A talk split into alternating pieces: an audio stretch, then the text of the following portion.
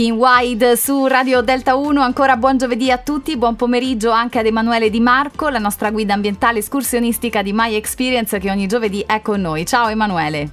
Grazie Jo, ciao, un saluto a tutti gli amici di Radio Delta 1. Alla scoperta di un altro sentiero anche in questo 2 giugno, ne approfittiamo. Dimmi pure di cosa si tratta. Sì, oggi torniamo nel Parco Nazionale d'Abruzzo con un'escursione, come si dice in gergo, su un over 2000 piuttosto mm. impegnativa, mm, che ci condurrà sulla vetta del Monte Marsicano a quota 2245 metri di altitudine. Anche questo è uno dei momenti ideali per effettuare questo percorso, soprattutto perché qui vivo, vivono numerosi branchi di cervi e si possono spesso osservare le numerose femmine che in questi giorni sono occupati con la cura dei loro loro cuccioli partoriti proprio in questo periodo e capita a volte anche di incontrare al loro seguito diversi esemplari di lupo appenninico che cercano di sfruttare le occasioni migliori per poi poter sferrare i loro attacchi predatori. Giusto. Non solo lupi e cervi, ma anche tanta avifauna e persino l'orso bruno marsicano ed il camoscio appenninico fre- frequentano queste montagne. Uh-huh. Per salire sul monte Marsicano seguiremo il sentiero denominato F10, il cui accesso è sito nei pressi di un cartello informativo del parco che si trova al bordo della strada all'altezza del chilometro 53.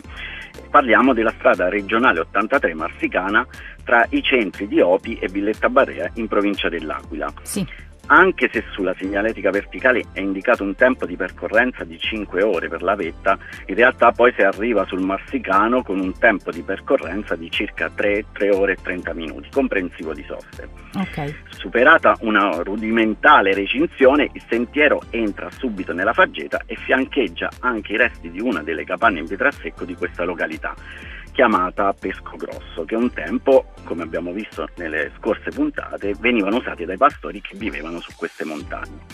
Il sentiero sale piuttosto rapidamente attraversando zone di radura alternate a macchie di bosco e dopo circa 40 minuti di percorrenza arriviamo in località Pianezza dove finisce la faggeta ed iniziano i grandi prati di pascolo seguiamo sempre le indicazioni con le bandierine bianche e rosse indicatici dalle paline in legno e dopo circa altri 40 minuti di cammino si arriva a quota 1570 del rifugio Monteforcone. Sì. Qui il panorama si apre notevolmente, davanti a noi svetta imponente il Monte Amaro di Opi, mentre alla nostra sinistra si mostrano Barrea ed il suo lago. Dal rifugio si continua a salire ripidamente sul fianco meridionale del Monte Forcone, fino ad attraversare a mezza costa la valle del Forcone.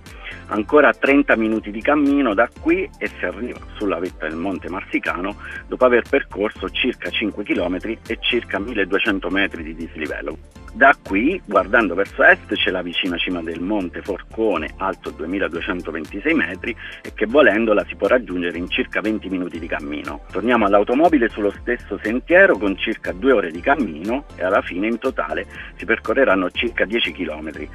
Oh, impegnativo e soddisfacente direi questo percorso. Grazie quindi ad Emanuele Di Marco che ritroveremo giovedì prossimo su Delta 1 e poi troverete tutto sui nostri social e sul sito radiodelta1.it per riascoltare quanto ci siamo detti. Ciao Emanuele, grazie. Buoni passi alla prossima settimana.